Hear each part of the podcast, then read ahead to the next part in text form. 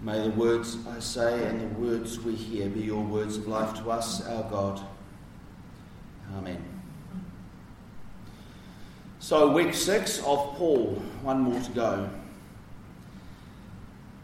Paul and his letter to the churches in Rome. So, I just to reiterate what I said last week, what I'm using to explore Paul's writings is just one way of reading Paul.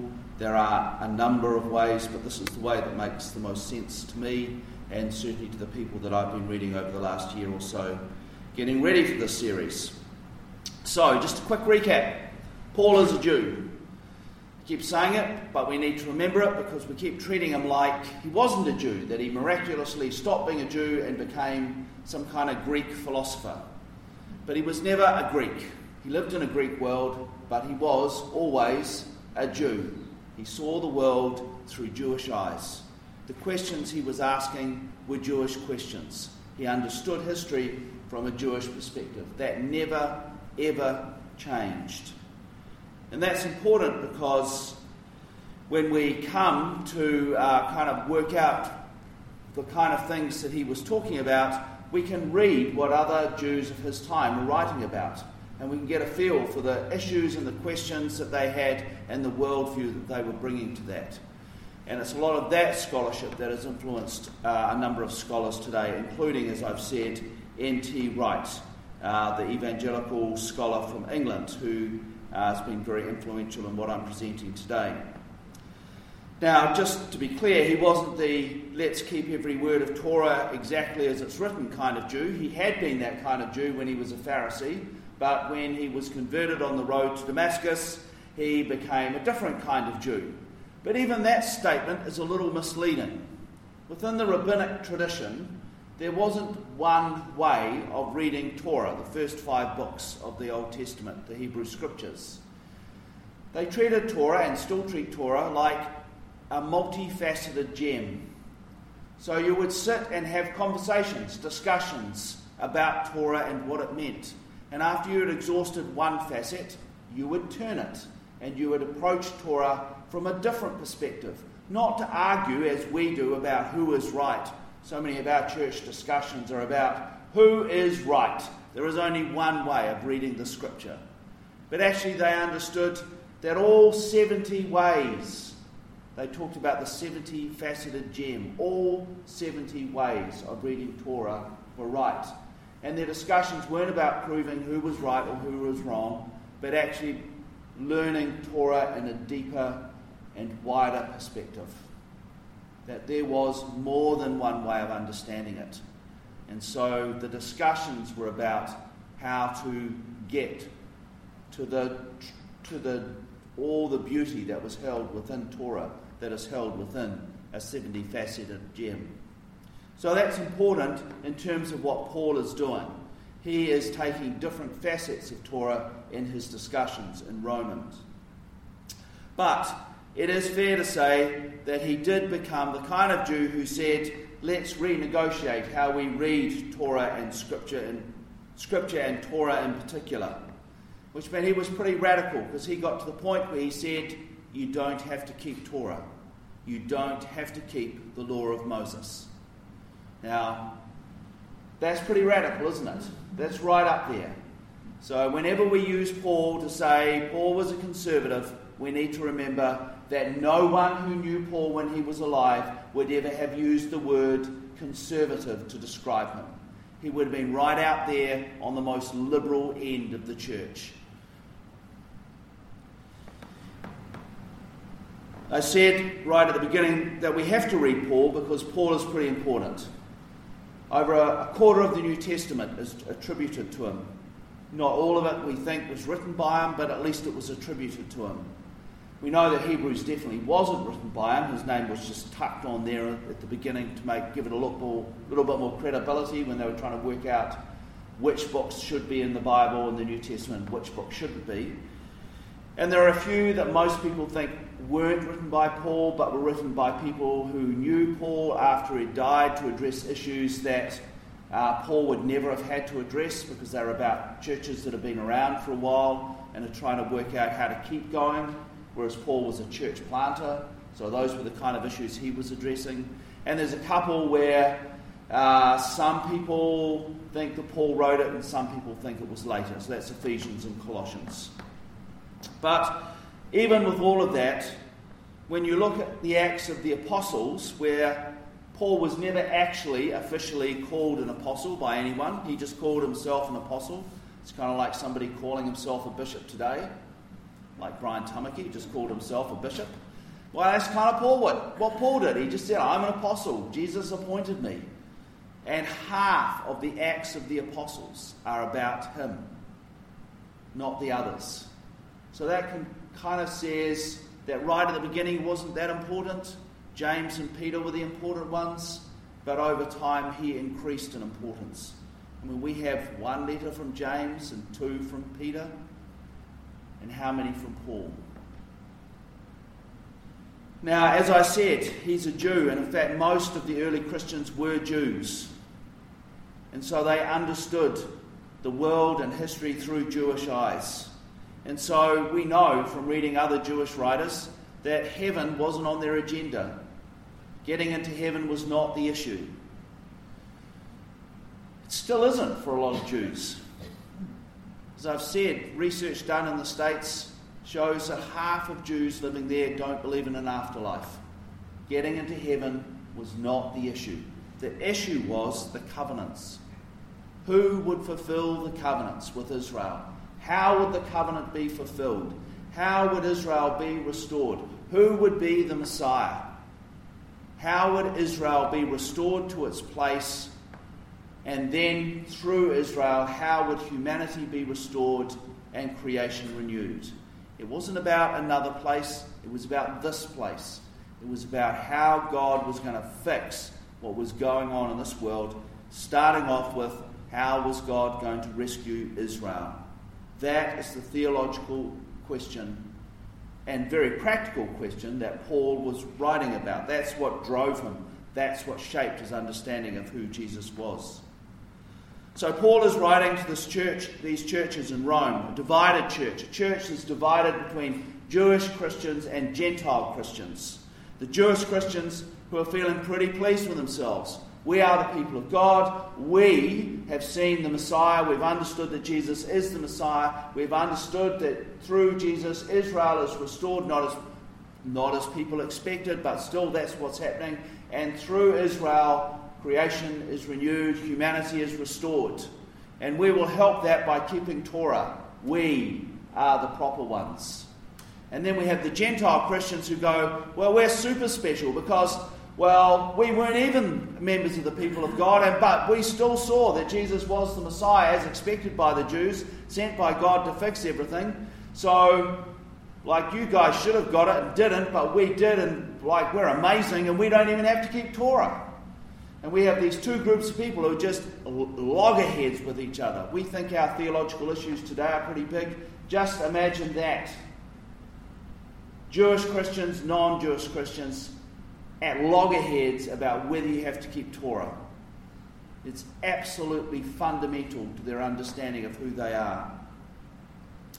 And so, what Paul is doing is offering a way of understanding what Jesus has done that allows them to live and work together despite their huge differences, because he needs them to live and work together to help him with his mission to Spain, which never actually happens because other stuff gets in the way. But that's what he wants to happen. And a church that is fighting doesn't have the time or the space or the resources to help anyone with mission.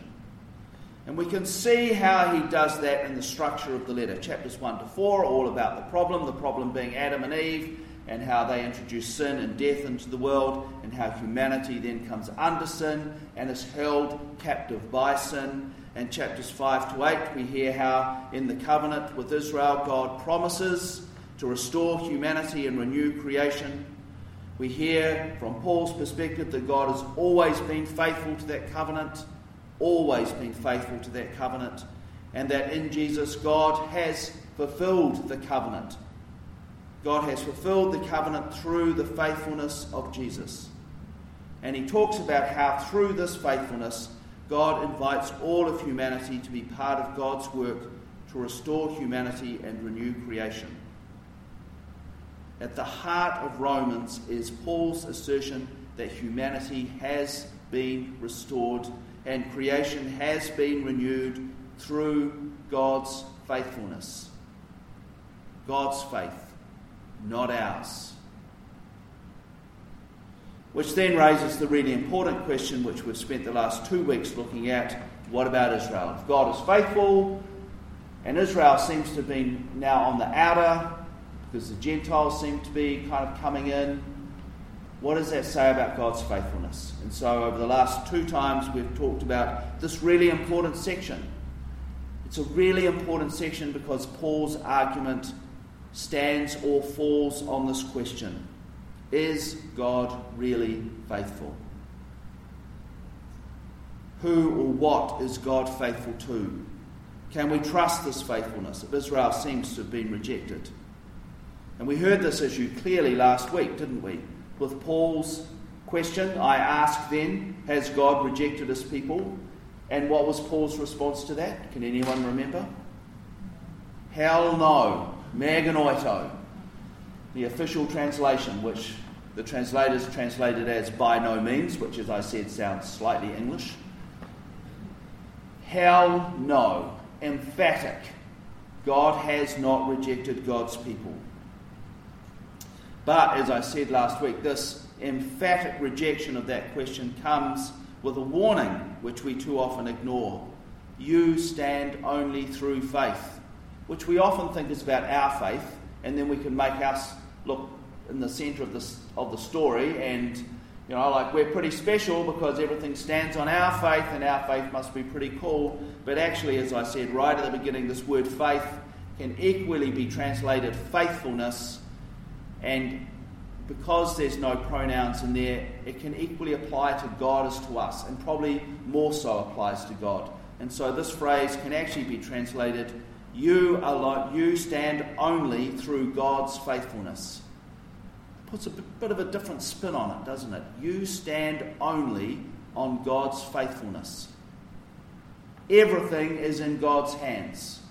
So to Israel, who thought everything was in their hands, no, not in your hands, God's hands. To the Jewish church, who thought they were the super special ones and everything was in their hands, Paul says, no, not in your hands, God's hands. To the Gentile church, who thought they were the special ones and everything was in their hands, no, not your hands, God's hands. To all of us, every time we think it's about us, no, not in our hands, in God's hands. God's hands. So be humble. This is not about you. This is about God and God's faithfulness to all of creation and all humanity. This is about God and God's faithfulness and mercy. So, as Paul says, do not become proud, but stand in awe. So, that leads us to the very last section which we began today, chapters 12 to 15, where Paul pulls it all together apart from a few little shout outs at the end to some people who he knew and described knew. Basically, we're nearly there. So, what's this section all about? I'm not going to tell you, I'm going to let you work it out for yourselves. So, I'm now going to read a little bit of today's reading and all of next week's reading. And you'll understand why I'm reading next week's reading as well.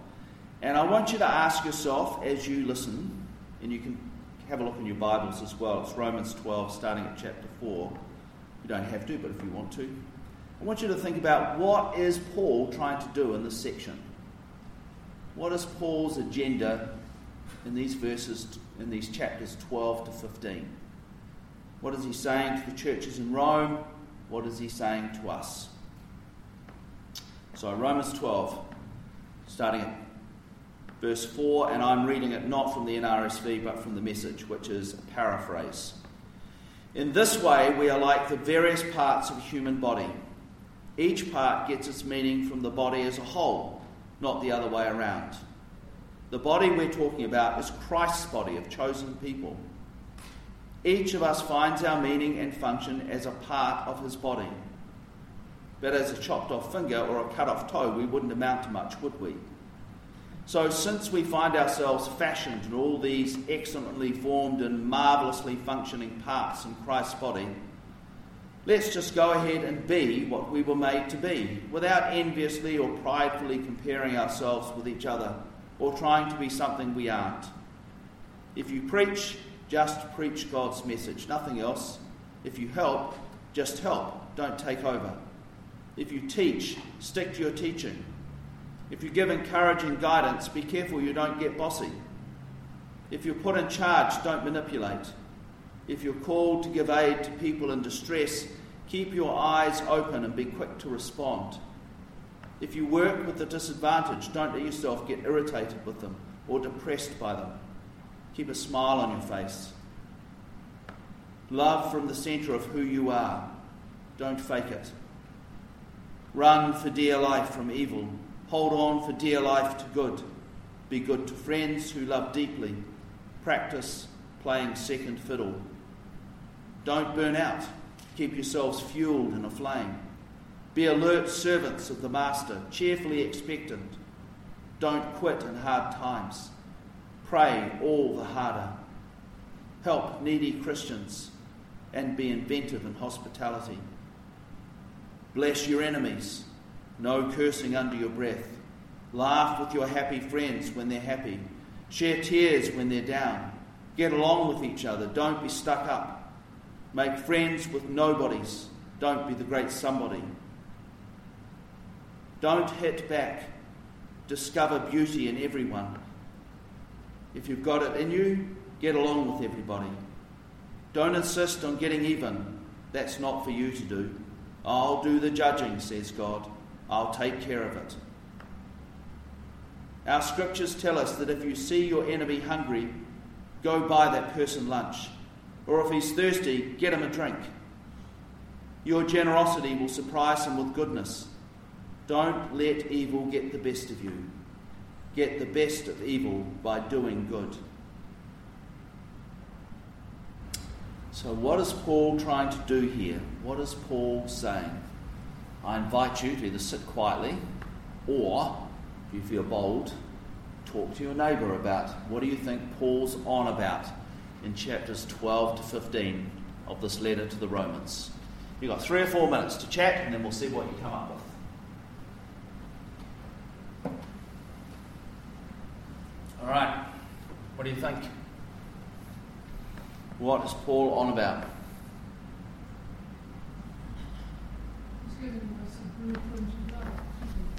Yes.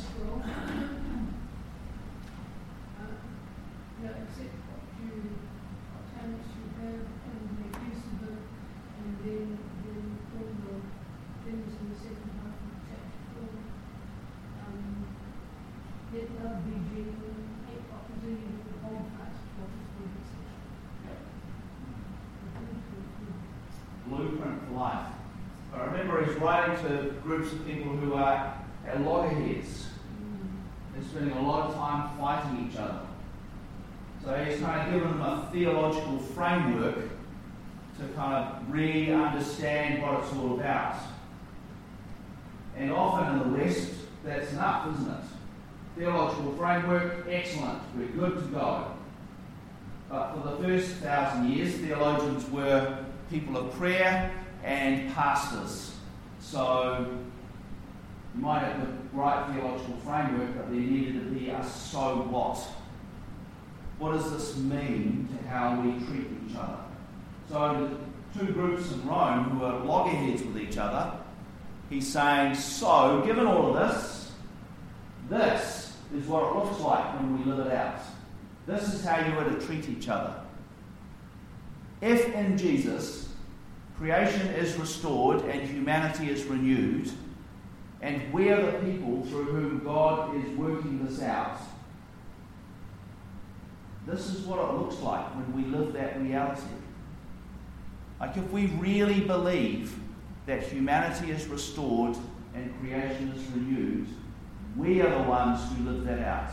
Live out the reality of that, the truth of that. So he's also saying to them, this is what it looks like on the ground. This is when the rubber hits the road.